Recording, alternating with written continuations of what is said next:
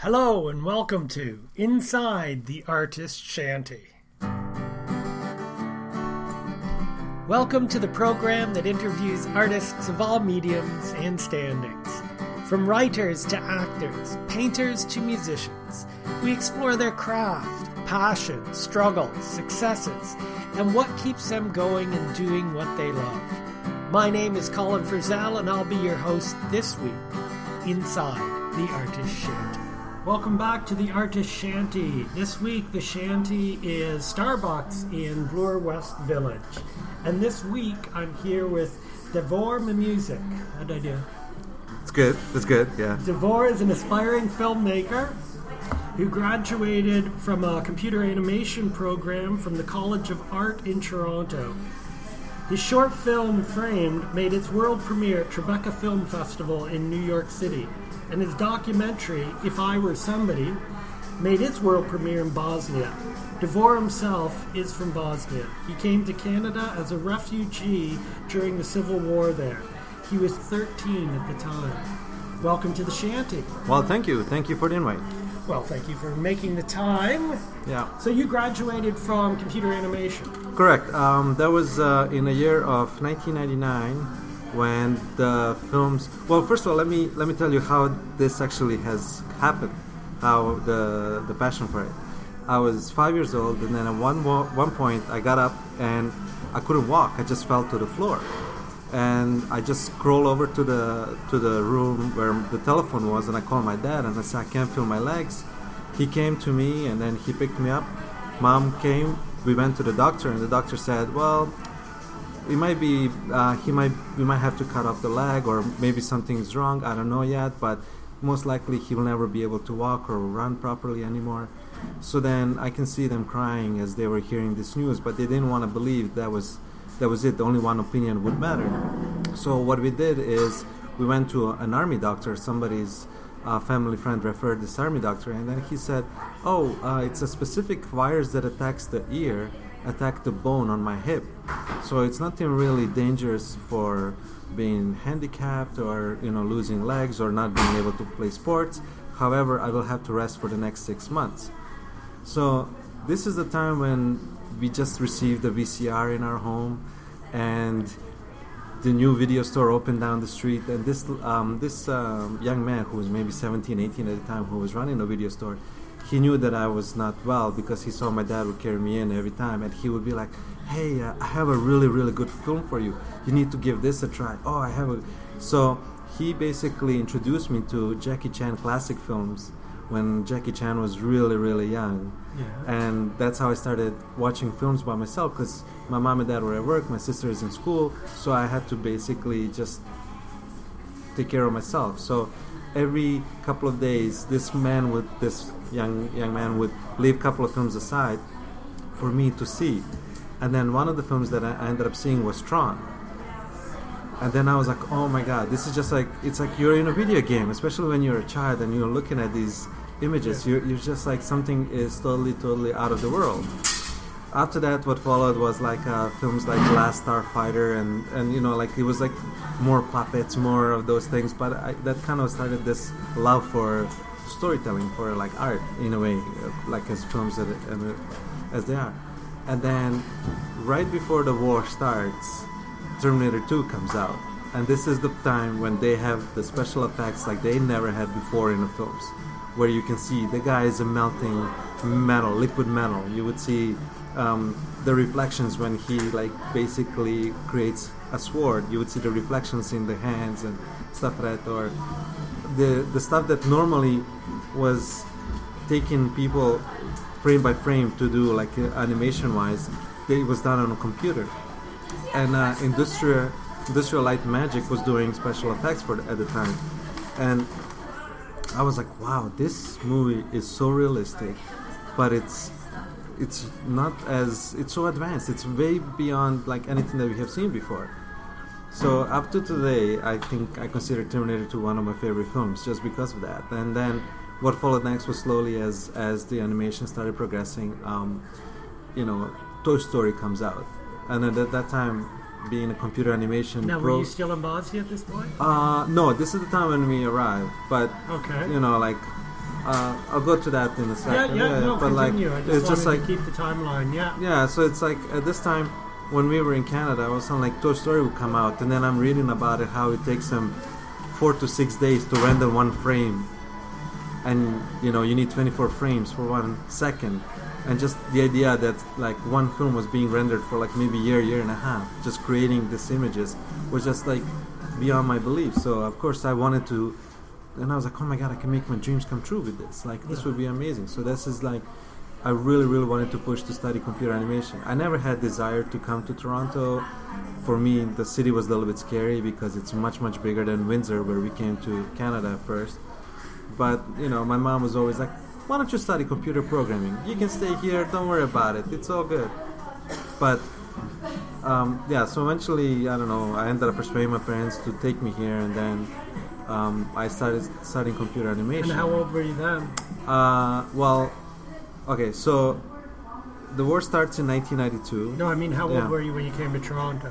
I was 17. 17. Yeah, and then I was 17 going to the college. Oh, wow. That's Yeah. pretty young. So when war started in '92, I was nine, turning 10, and then uh, we ended up um, after a month of being in, in, in Sarajevo, in the capital.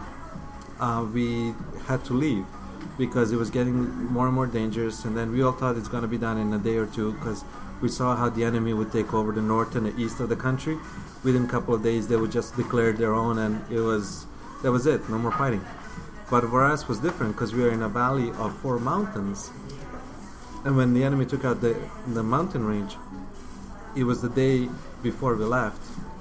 We were the last train that left the city. So United Nations said, okay, one train will leave tomorrow, and around 15, 20,000 people ended up coming to the train station. And then they were all like, nope, women and children only. Anybody over 12 as a male has to stay because you're old enough to fight now. So we had like one of those like a hand separation moments with our dad as we basically got put into the train that was um, in a little cabin that can fit six people. Was probably around 40 50 women and children um, going to to the next unknown so all we knew was that this train is leaving the city and that's that's all we knew that's we had no other So, information how is your dad? Where's your dad now? my dad had to stay there well he stayed there for three years he's in windsor with my mom now Okay, well, that's, but yeah, he stayed there for three years. But the second we left, um, the only last connecting border of Bosnia with the outside world was the bridge in Croatia. And as we were basically crossing that bridge, we were hurried by the customs. Nobody was really checking anybody's papers. We were just like, let's go, let's go, let's go. The second we crossed the bridge with the train, they blew up the bridge. So that was the last outside connection with the, with the Bosnia. Other than the north and the east, that was still accessible, but that's where the enemy was coming from. I think so- it's hard for a lot of people, for myself included in Canada, to really understand going from watching animation videos and Toy Story, I mean, Yeah, like that, Jackie Chan. Yeah, yeah, to running to the train and having to say goodbye to your dad. yeah, yeah, and it, and it literally happened within And you lose everything. within days, and that's Yeah. when when we realized the the value of of money, how Yeah. much it means nothing. The value of things, uh, like anything that's uh, like materialistic, became invaluable. And it's not a matter of you deciding to move and packing up your stuff and shipping stuff over. Yeah. It's basically we've just got to go. Yeah, and um, I mean the similar things was happening in Croatia because war was in Slovenia, then it started in Croatia, then it went to Bosnia, then it went to Kosovo. But when we were looking at images of refugees from Croatia as they were leaving with their bags of just socks and underwear, we were like, "Oh yeah, that's horrible!" And click, click, you're away, and now you're watching a um, soccer match or something on Yeah. TV. But then six months later, this is happening to you. And then what we did is we ended up going to the Germany first because that's where my mom has two sisters. But then um, being there for three months, it was a little bit difficult for my mom to to be so much so far away from the country and not knowing if if that is good or not, not good. Every night we were listening to the Radio Sarajevo, an AM station, where they announced these are the people that died today. These are the people that died today. And then eventually they stopped announcing the dead people and they just said, all right, tonight the garbage truck will come at this corner, this corner, just bring out your dead, we'll just dump them in. Because people were just dying more and more. And and as we left the train, the train that has left, the last train that has left, the next day, the, the train station, which was also the local bus terminal and streetcars, got leveled to the ground. So th- everybody in the city who stayed was forced to walk everywhere. Then they destroyed all the ele- electrical towers, all the water supply was gone. So now you're basically just, it was a psychological um, siege of the city. And I, I don't. Well, it, like the the imagery, like the, the thinking of a garbage truck going by and you're bringing, Yeah, like it's and listening to see if your dad's still alive. It's Yeah. just and and also I think getting around the fact that it, you were just having a normal life. You're Yeah. Just like watching films and such, and then, and as you said, listening to this happening to others, and then all of a sudden, yeah. That's it was you. it was the sad reality that that came in, and then um, being in Germany, we were invited to go to the school, to the local schools, but my mom, she felt very uneasy with being so far away. Um, and she just says, if the war ends, we just gotta, we just want to go see our dad. So let's be close as we can. So we ended up going to Croatia. She had a, a friend that she went to the school with, uh, to the university with in Croatia, and then we ended up coming to her, who lives with her four children and a husband. And this is now six months since we have left the city. It's been six months since we haven't heard from our dad yeah, and it's the first time we actually heard his voice. And now, at this moment, I'm 10 years old, and he tells me, "You need to drop your toys, and now take care of mom and sister from now on." At 10. At 10, ask to grow up basically, Yeah. and to to do that. Um, and then what happened next was like we we moved from this little town to the capital of Croatia, um, just because in the capital we had a little more opportunities. Um, there was um, United Nations had uh, like a Red Cross, United Nations, and there was another agency in that city, so we were able to send our dad letters, or maybe a package of food or something. But then he would get letters, and by the time he writes them back to us, it would pass four or five months. So he would be answering the letters to us that were, I don't know, like like something that we asked like long time ago, kind of thing. yeah, Um, so eventually, what what happened was um, my mom joined forces with uh, United Nations, like women from United Nations. Okay. They had some kind of organization which also was dealing with refugees in Bosnia, and then my mom started volunteering for this um, shelter for the women, like Bosnian women shelter, but they were what we call super moms because there were there was maybe three or four people in charge of 50 40, 40 kids. Oh wow, who were um, basically all saw their parents raped and murdered in front of their eyes from the war. So they were kind of like they're like just supervising them but it's kind of like these kids were really really really in a tough situation right now. So them she was volunteering there and then you know every once in a while like we would get a call from the united nations like okay now you can come collect your food. So then we would go and they would give us like one liter of oil one kilogram of, of sugar maybe 10 kilograms of flour and be like okay come back in six months kind of thing. So it was like always that was that was like a, a nor- normal way of life. While in the meantime we were always trying to contact dad but most of the time we can't. So what they were doing in the war they created um, the radio um, frequencies was used to basically contact telephones. So you would have to schedule let's talk one month from now at one o'clock and then he would schedule with this person and then one month from now we would actually talk. So we don't even know if he would be okay or not in that next month. So every time when my mom would meet these women from united nations they they would give a chocolate bar to me and my sister one chocolate bar. And then you know like my sister would like eat her like right away Yeah. her half like in an instant but i would save my half for maybe like a month or two i would just like take like a little piece at a time because i don't know when is the next time i'm gonna eat chocolate Yeah. because even like even though we were like refugees in croatia we were still um, we had no money so my aunt was giving us money every month from the Germany, but it was basically like living with fifty dollars a month, and you have growing kids. Um, we would eat like bread and, and butter, like margarine, Monday to Friday, and then hopefully Saturdays we get like salami if you're lucky. You know what I mean? So it was a little bit, a little bit difficult in those situations. So when you get a chocolate bar, this was like, oh my god, this is amazing. So one day my mom comes and she says, tomorrow I'm gonna have a surprise for you, and we were like, yes, chocolate. And then my sister and I we, we come home from school, and we see this. My mom is sitting in in a in a room, but she's holding this old man's hand, and we're like, okay, like, what what's going on? And then when this old man spoke our names, we realized this is our dad, who basically within two and a half years, aged 50 years. He had full white hair from the fear. He lost 45 kilograms, so he was like skin and bone. He was he was around 95 kilograms, kind of like me right now, Yeah. but he was skin and bone when we saw him with the full white hair, totally like crunched up.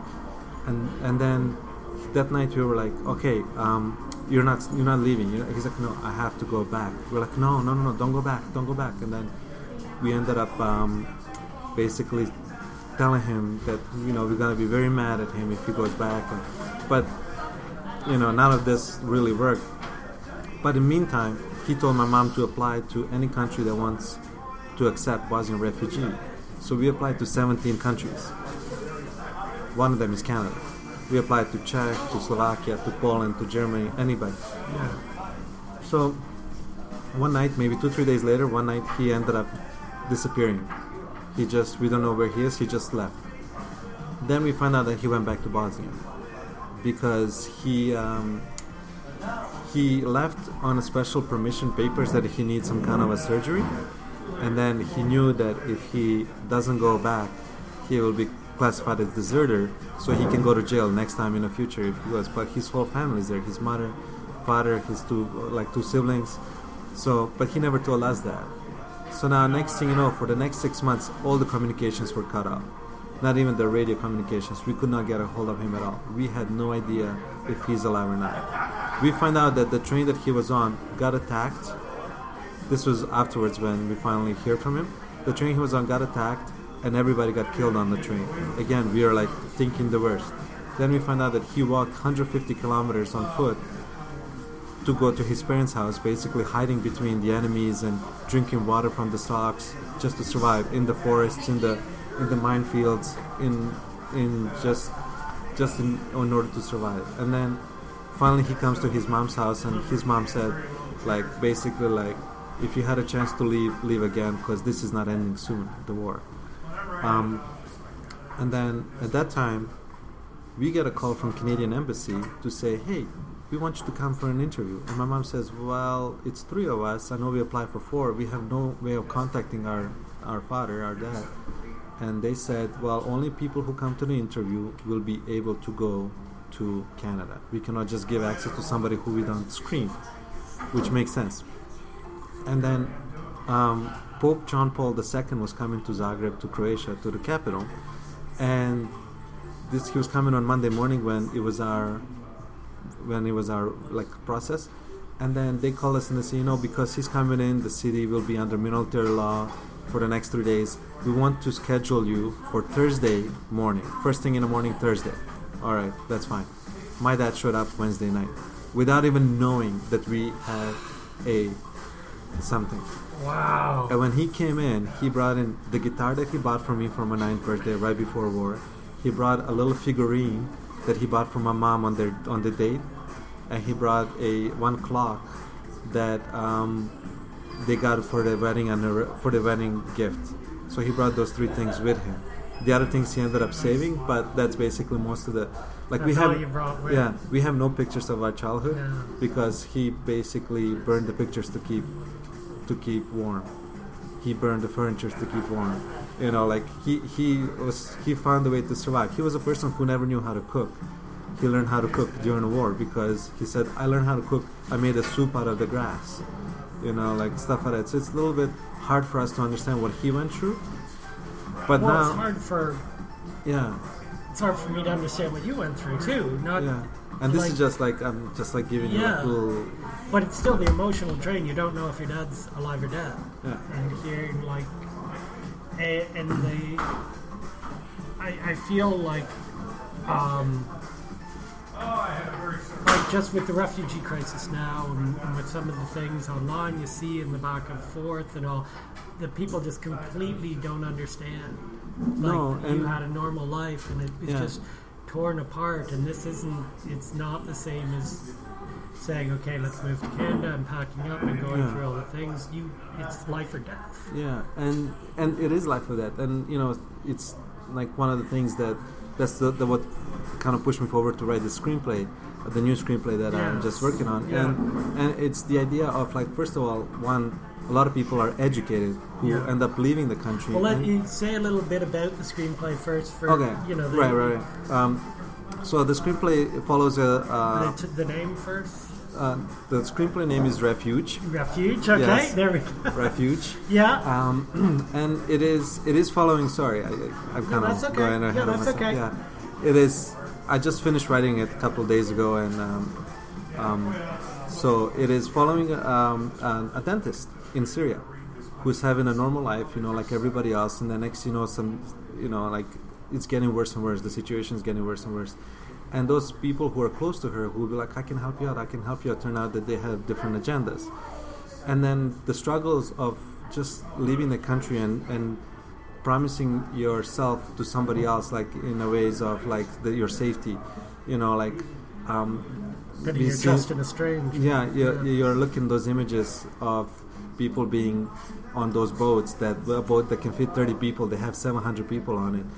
Um, constantly being capsized and constantly sinking across around the coasts of Greece and Turkey and and and it's heartwarming you know seeing those children being um, washed off on the shore and stuff like that. And and all these people just wanted to survive. And the hardest part about it is that even in in those darkest situations there's always was somebody who would try to take advantage of it and and that's what happened in in any any misery any disaster any war any There's always somebody exploiting uh, yeah even the most vulnerable. yeah, so one, one of the things that I saw was during the Bosnian War, I saw a documentary about Canadian soldiers who went there.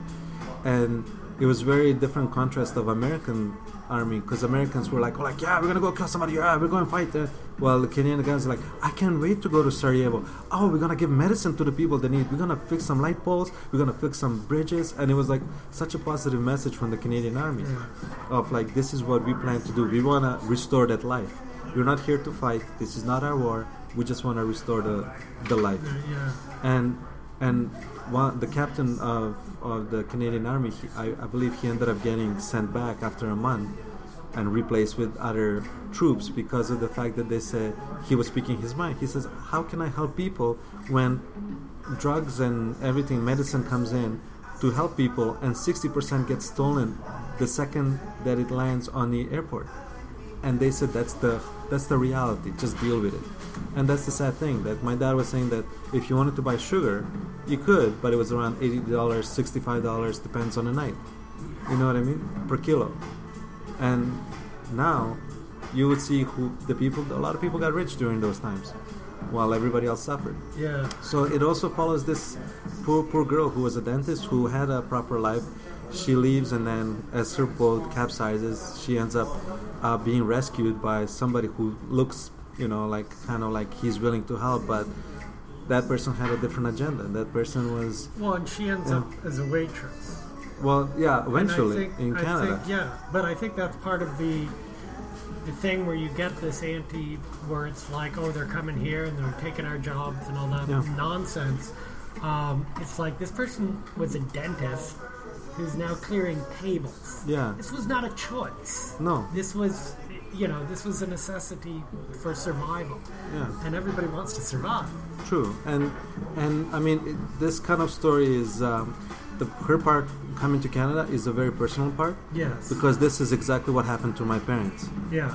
all of those things that she went through is exactly what my Yeah. parents went through from cleaning the washrooms and cleaning the uh, pukes to like going to a place where my parents went for an interview like oh you're from bosnia oh i'm gonna show you something this is a fridge This is how you open oh my it. god. This is how you close it. It's like well, that's we, um, and and you know my mom. people yeah. don't understand. Like No, yeah. you've had, like you're saying, you've had the VCR. You were watching all the Yeah. whole.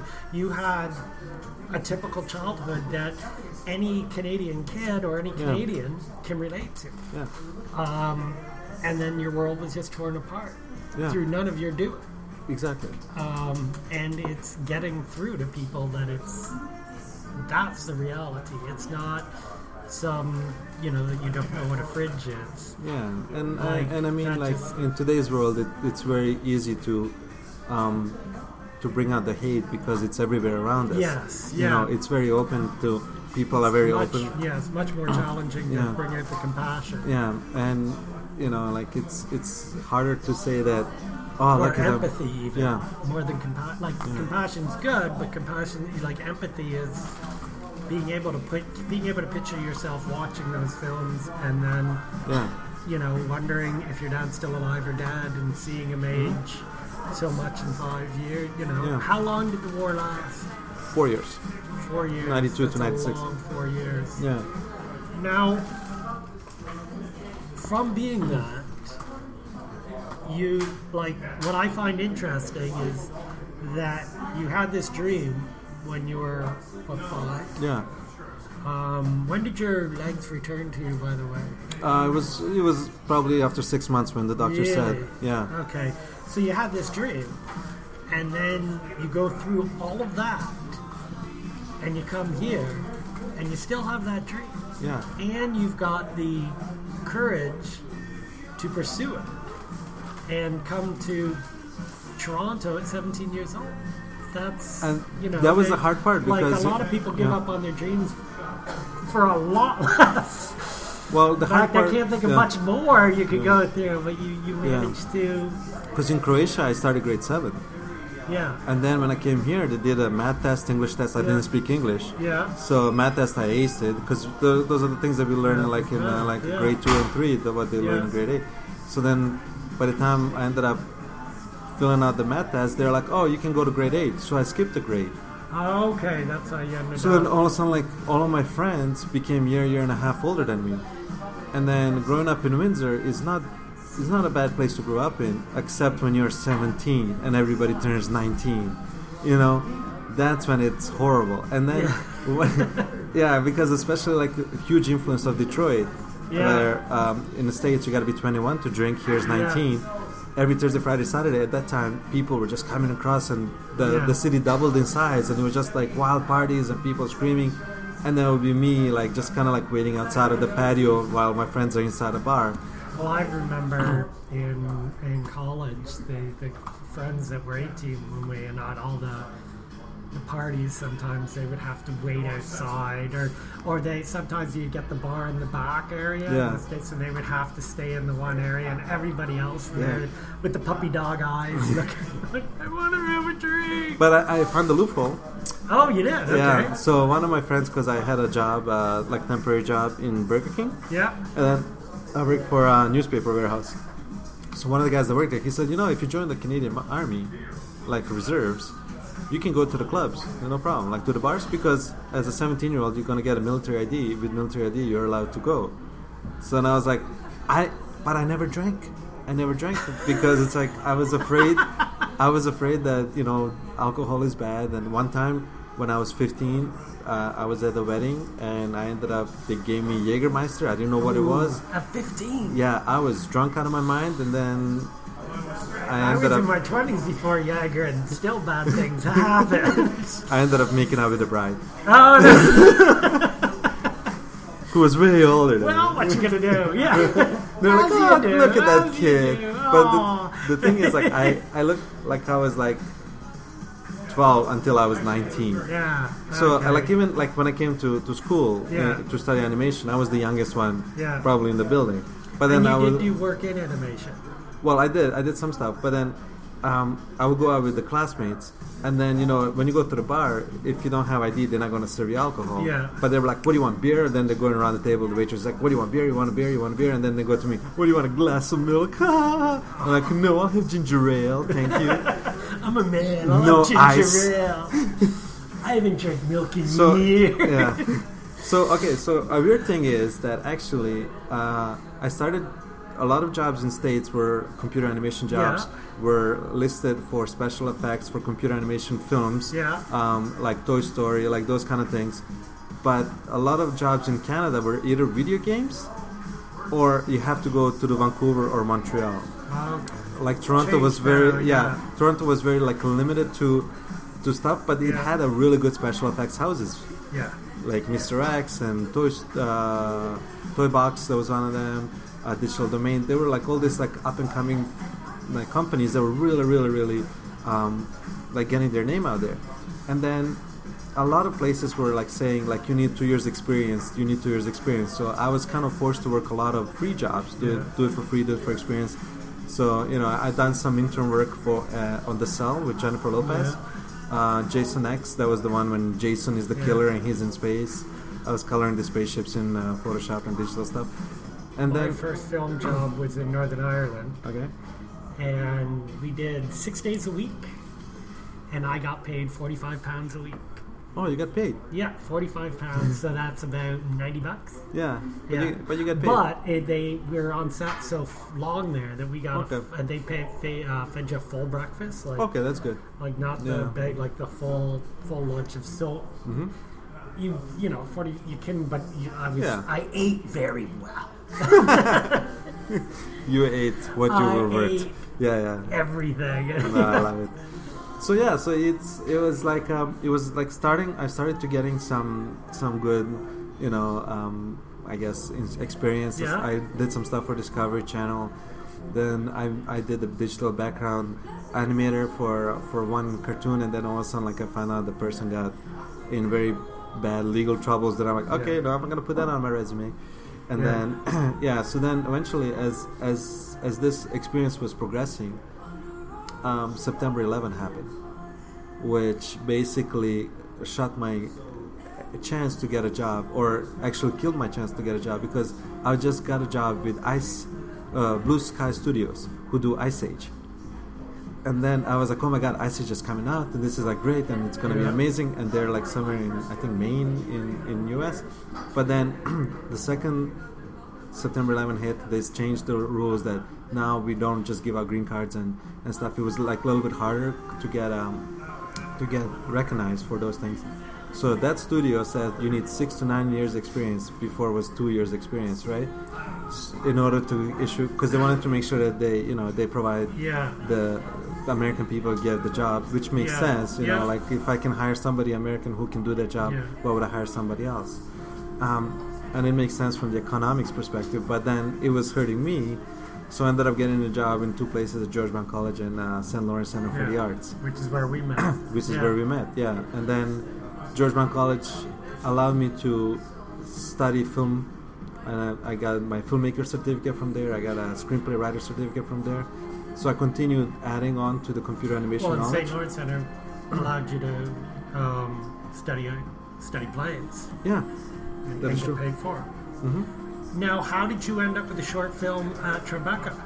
So um, I had an idea of um, of well, the idea of the film is basically how I believe. I believe not everybody agrees with me, but I believe that we don't change as people. The surroundings change around us, everything else changes around us, but we end up staying the same. And I really wanted to, you know, kind of like say that. And how will I be able to say that? So I went. I was looking at one of the one of the colleagues, um, Steven, and he looks just. To me, he reminds me of a person from a silent films who has so, so much char- charisma with his body language that he can tell a story without words. So I o- just looking at him, I was picturing in my head that I can do this black and white film where um, he would basically come home from work being all exhausted, and then there would be a knock on the door, and when he opens the door, nobody's there except the picture frame. And then when he brings the frame inside, the frame starts glowing in color. So everything is black and white. So then he starts, he looks around, he looks at his hand, and it's in color, and then he looks through the photographs, and then I got a permission from uh, Toronto Archives to use five photographs that were shot in 1905. So I went to the same location where that was picture was taken from the same angle, and then I took a, a video of how it looks like today. And can uh, people watch it online? Yeah, yeah, yeah, definitely. Like right now, we, it's we'll listed. put up a link on the, Sure. Mm-hmm. the website, and then people can click through. yeah. Now the documentary. Oh, wait, but how did it get to Tribeca? Well, I just ended up like Just submitting it. submitting it and then not even expecting anything. But it was part of like some kind of like a short group program. yeah. So when when I, I got when I find out that it's actually gonna be playing there, uh, I I was so excited. I was so excited. But then when I got there, I was thinking like, oh my god, my film is like not even two minutes, and I'm out there like with a microphone. I, I should not be talking more than two minutes Yeah. because the film is so short. than the film. So I said, okay, how about this? Let's watch the film and then I'll talk afterwards Yeah. because it's like I feel like I will give too much if I get a little excited and then Yeah. next you know, I'm like ten minutes in and you know because I can't just stop. yes. Yeah. Yeah. And um, then the documentary. Okay, so the documentary is more is, is more like um, based or catered to the people from the Balkan uh, because this is a documentary of a specific rock group called Indexi, which was established in Sarajevo. And in 1962, when Rolling Stones came out and Beatles and you know all of a sudden this movement comes out of the rock music, Yugoslavia was still communist country. So the government could not understand why young people are being influenced by this evil music because you know they have to be very much I'm not sure like when we say communism we think So in North Korea. music yeah rock music. any any rock music. So so what happened then is that in uh, in the 60s when this music became popular they were saying no no no no no. This is going to be against the law from now on. And we're going to have to listen to the stuff from the east like from russia and this kind of folk music not rock music because that's bad. Or they would announce on the radio. Jimi hendrix died today. He died because he listened to rock music and he did drugs. So that was like the message. Rock music equals drugs. And i understand that my dad is basically putting the same thing that he went through with that on me when I started listening to like hip hop music. He's like, oh, no, no, no, you're gonna be doing drugs, and I'm like, no, dad. It's like, yeah, yeah, that's how it is. That's how it all starts. And I'm like thinking, like, you're doing the same thing when you were young. yeah. But so the the hard part of that is that this group that's that that, that started, they have never changed any of the band members. So for 35 years, same singer, same drummer, same bass player. They stayed as one group for 35 years. And then they slowly started passing away, like one Yeah. after another. There's two surviving members of the group. But in those times, my dad would say how every Sunday, police would basically arrest a whole lot of people with longer hair, like guys with longer hair, and they would publicly shave them on a square. Because if you have a shaved head, means you're a criminal. That means you cannot get a job. So they had a really bad ideas of rock and roll music. Jeans were against the law. You're not allowed to wear jeans or any button shirt that has an open button to show your chest hair. Nothing like that. So, so this film briefly touches on that because you know it's a documentary. But what it is is a story of. It's a concert movie actually. It's a story of 33 people who are all from the the whole Yugoslavia from you know Macedonia, Serbia, Albania, Bosnia, Croatia, Slovenia. Even had a Turkish person there and a Russian lady there, who are the first time on a stage together after war, after 22 years. So this is like a big message was how a music can unite us and delete the boundaries of religion, discrimination, ethnicities, anything that we went through. It was that music that brought us all together, and this was the first time I mean, there's been concerts here where the audience would be very mixed from different parts of Yugoslavia, you know, which were involved in the war. But this is because those artists on the stage were so talented and they had their own followings. A lot of people came to see them, and then at one point, as I was filming, because I was on a stage with um, with a handheld, with a whatever, and I would turn around and everybody would be hugging each other and just singing together, and it was just like the most heartwarming moment that you can see, and and that's why it was good for me to show this film in Bosnia, because How was it going back? um, well, it, first time when I went back, it was a little bit difficult. Uh, I went first time I went in 1997, How old were you then? uh, 15. Yeah, first time I went back was like like right after the war ended, and you can see the wounds were fresh and and you know everything was very very much. Um, now, mind you, coming there with three hundred dollars for the whole summer was like going to anywhere and spending like thirty thousand dollars. It was just like Oh, everything was so cheap and and you know like but now when you go back it's more expensive than it is here considering that people make $300 a month right now um, and the liter of oil is $4 canadian um, bread is around one or two dollars so and you always wonder how do people survive like Yeah. you don't So it's never completely recovered from no you never completely recovered so we kind of like went back 50 years And and, in a, and in a blink of an eye, in four Yeah. years, the country went from and, and, and Yugoslavia was one of the like the third country Yeah. in, in that whole region. But it feels like what you're describing, it feels like it's basically it was fairly Western country. You're watching movies and everything, and then in four years, yeah, everything's gone. yeah, and you know, like even though we were communists at the time, there was free education, free healthcare. Yeah, You know, like we still the Yugoslavian passport. You can go anywhere in the world. yeah. Um, it was like the most uh, black marketed passport passport Oh, wow. in the world Yeah. because it was just like a ticket. Like they didn't have problems with anybody. yeah, right? And slowly, like like you know, like we would say, like it's more socialist than communist. Yes, Yeah. that makes sense. But you know, you don't talk about government, you don't talk about God, you're okay, right? But Yeah. now with with war like ending there, I think the religion has played a major part in it. Because Sarajevo is, they call it like a Bethlehem or Jerusalem of Europe. We have uh, big Muslim population, Catholic population, Orthodox like the Russians and Greeks and yeah. and you know like eastern bloc of the and then jewish and these four major establishments like synagogue mosque and two churches from these two are all between 150 meters of each other in the downtown of sarajevo. Oh wow. yeah so it's like the city itself is kind of like you're born in or grew up in surrounded by and kind of accepting everybody. You're kind of used to that.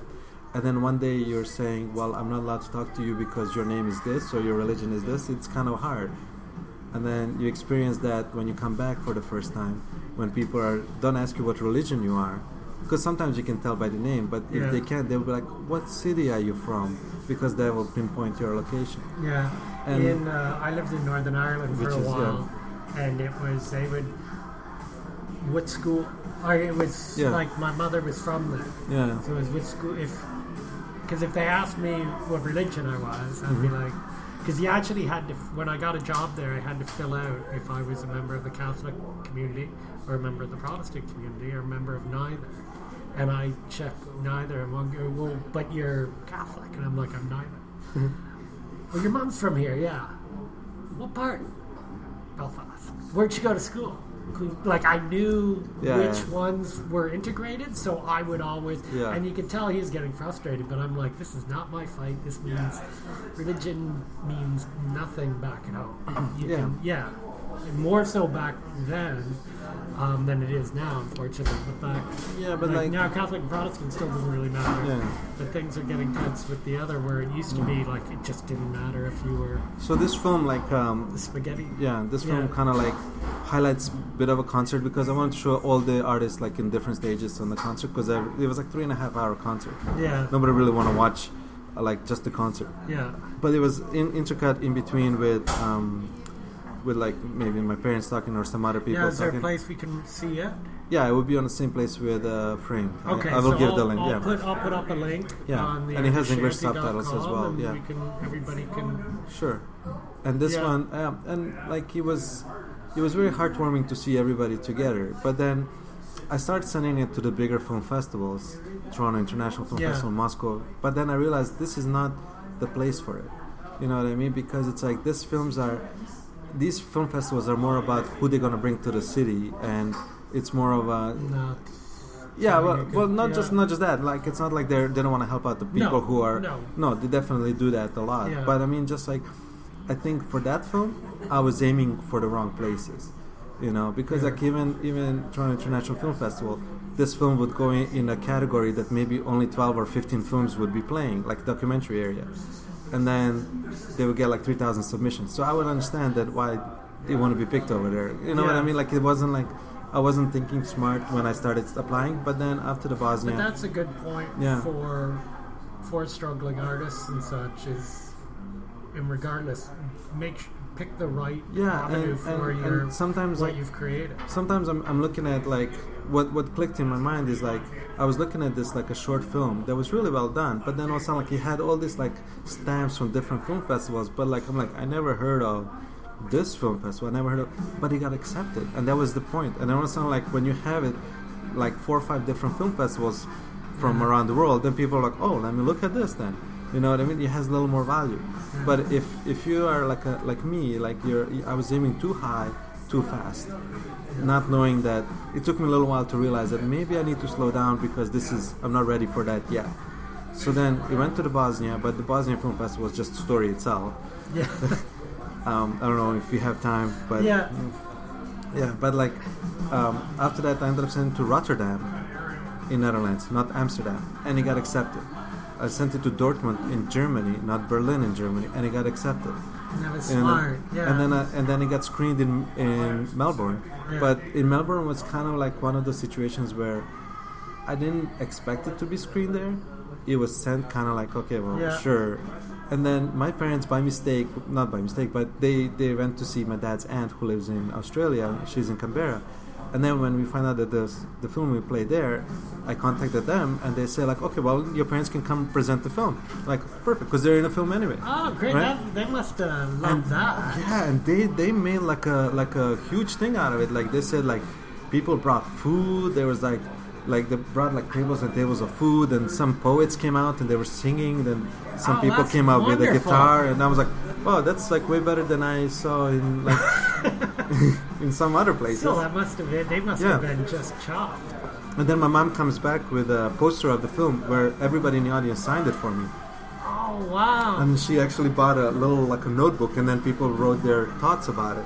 And I'm like, wow, this is like a bigger gift than didn't- anything yeah, else. That's Yeah. amazing. yeah, uh, yeah, yeah. But like also like in in, uh, in uh, New York City when the film was premiered, Yeah. uh, it was a Saturday, and this is the first time I've seen a friend of mine who was also from war in Bosnia, and um, we always kept in touch. We always like, and he was a photographer at, at one point, and then all of a sudden he became a chocolatier, and he does chocolates for high-end restaurants, and it's like one of those like little bars would be like forty dollars, thirty dollars, I don't know. But it's like gold flakes, and I don't even I don't even know what it is. But like just looking at it, it looks like like Milky Way in your Yeah. hand, kind of thing. That's amazing. So then when we connected, like, okay, you wanna, you know, he's like, you know what? I'm in a bakery right now, but we can meet up early in a, like this place, and then okay, I can show you what we make. And this is the first time that I felt like a nobody, and within hours later, I felt like somebody, and that was New York City, you know. Yeah. And then it was literally like, now my friend comes in with a T-shirt. It's like August Yeah. time or whatever it was, and he has like tattoos like Yeah. on his arms and stuff like that. And then he has a beard. And then he's like, "Oh man, let's go to this high-end restaurant." And then when we walk in, we saw like a whole lot of people huddled by the side of the bar and they're drinking coffees, but nobody's really sitting down. Maybe one or two people are sitting down. Yeah. And he goes, "Here, the sit-down fee is like 20 dollars just to sit down." and then that's what they charge you, and then whatever else you order, it's on top. So we come to this giant fridge of these goodies that he made. He's like, so this one here is like this, and then this one is like this, and the suit comes along. He's like, uh, gentlemen, um, there'll be no sitting room for you guys. We're like, yeah, okay, that's fine. And then we just, he's like, continues like, okay, and then this, this, this, and this is how this looks like. And then he's like, so is there a, problem? And I'm like, no, no, we're, we're cool. Uh, And then my friend said, um, "Your name is Tony, right?" He's like, "Yeah." Was like, "Yeah, you came to my bakery, and this was just like a couple of weeks ago. You came to my bakery. I'm just showing my friend who's out of town what we make. Yeah, there'll be no discounts in the store." I was like, "That's okay. That's fine. We're not here for the discount. That's cool." Then another suit comes on. He's like, "What seems to be the problem?"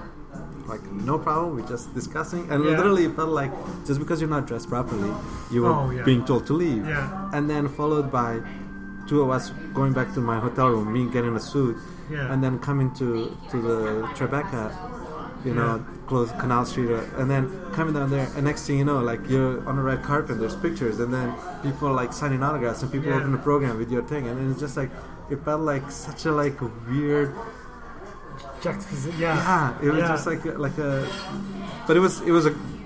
It was a great feeling, but at the same time, it was like, well, what just happened? Like, Yeah. because after the film festival was over, the rush was over, and then all of a sudden, like, you go back to Toronto, and then Well, it's funny. The um, I had a similar experience very quickly down at the Toronto Metro Center Uh-huh. where they had the when Just Jay I think came out. They had the book expo, Okay. and I was upstairs signing autographs of the book. And I think it was the next day I had to go back because I was catering. And so I go from people lining up to get my autograph. Then the next day in the same building downstairs, I'm in a room with 30 or 40 people because we're all caterers getting yelled at. Because she's yelling at everybody, you know, if anybody even takes a roll, you're fired. And I'm like, wow, Yeah, but- so. But same, same thing for me because I came Like back to George Brown. boom. Yeah, I came back to George Yeah. Brown and I was just Nice. like, uh, Yeah. okay. Yeah, it's a humbling experience. It's so very humbling Very quickly. yeah. I would have preferred to have maybe another day or two Yeah. riding the wave. Well, we better wrap it up. We've been actually going for about 50 minutes. Okay, that's Uh, good. Mm-hmm. I really appreciate it. Um, I usually ask, you know, anything to to suggest to young artists and such, and part of it is to encourage them to keep Yeah. to keep going through the tough, but like the tough things that you went through. And yet, you still managed to pursue your dreams. I don't think you can really maybe you do but i don't know what advice you can give how do you like all that you went through and you still pursued and you still followed your passion and got all It- this it- it's just it's an amazing Yeah, I think the the biggest thing is that people don't see um, they don't see a progress right away, and then they get discouraged. But think of it like a scale, like the two scales, and then you put a one piece of grain in one side. You don't see any movement on the scale, but then you add another piece of grain, and then you add another piece of grain, and then as slowly you are adding to it, you will see as the one side will get heavier and heavier, and that's I think that's what it comes down to. Like nobody is nobody is born as like the greatest filmmaker. Like you know, like even Spielberg sta- started making short films, and and short films are a great way to basically get learn the techniques and and you know the biggest problems with with with like today's world is that we are so quick to to judge ourselves and also to give up on many things so yeah and i think the best the best advice is just you know like keep doing what you're doing. If you believe in yourself others will believe it you too. Because if you come into the room confident especially if you're making a film you know people will believe you will trust you that they, that you have something to go. But if you're and don't believe in yourself then who will who will believe in who you? will? Yeah. Well thank you so much. Those were such great stories. I wish we could keep going but i think we'll wrap it up. Sounds good. Uh, thank you very much for coming out to the shanty. Thanks. Thank you. Appreciate it. I appreciate you. I appreciate you too. I hope you enjoyed the show and were inspired to find your passion and pursue it, or keep going if you already have. It can be a lonely road, but we'll travel it together.